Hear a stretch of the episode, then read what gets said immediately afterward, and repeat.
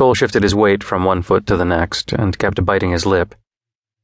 "I'm sorry," he finally said and reached up to scratch his head through the knit cap. "For what I said last night. I didn't mean to hurt or offend you." "You didn't offend me." "I know I upset you." "You didn't upset me," Ty said. For some reason, he needed to reassure Cole that he hadn't offended him. Damn you, Aiden. Who knew what the hell his brother had said to Cole to unsettle him this much? He didn't know Cole well, but he had seen enough to know this cautiousness was not the norm. "I saw it in your face. For a split second, but I saw it. You don't have to lie to me. I know I fucked up last night. My mouth gets me in trouble sometimes," Cole said in a flood of words. He glanced at Ty, and his mouth flattened into a thin line as if he was biting his lips shut. "I know. It was in your file." That seemed to catch Cole off guard. "What was?" Ty smiled, hoping to lighten the mood. "Matt left a sticky note about your mouth." Cole scowled. "You're kidding?" he asked and stared at Ty.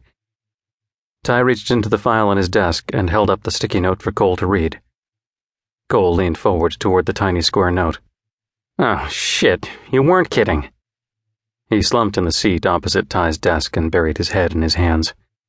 "I don't do it on purpose," he mumbled into his hands, barely audible. "I know. It says that too."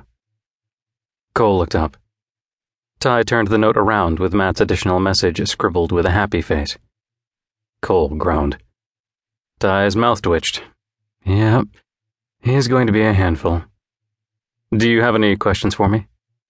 "I'm still recovering from the speed tour, so can I save the questions for later?" Ty nodded. "Your shop's really nice, and your showroom. It's like church. Definitely a place of worship." Ty looked at Cole appraisingly. "Thank you." Cole turned away and tugged at his beanie. "Thanks for not broadcasting. I just got out. Stacy mentioned you told her I was working on a special project or something. I didn't want you walking in and being judged on your past. I want my guys to focus on your abilities here." Cole snorted and looked down as he fidgeted with his hands in his lap. "Well, I've already got a few of your guys wondering what I did to get my ass kicked." "I'm sorry about that. Aiden was out of line." "Not really. He was out of line. And as far as my guys, don't worry about them. I've got you paired up with Jeff Williams. He's one of my senior techs and has worked here for years. As far as he's concerned, your specialty is vehicle and parts procurement." Cole barked a laugh. "Well, technically that's accurate. Just a nice name for car thief. It works, since we often do restorations.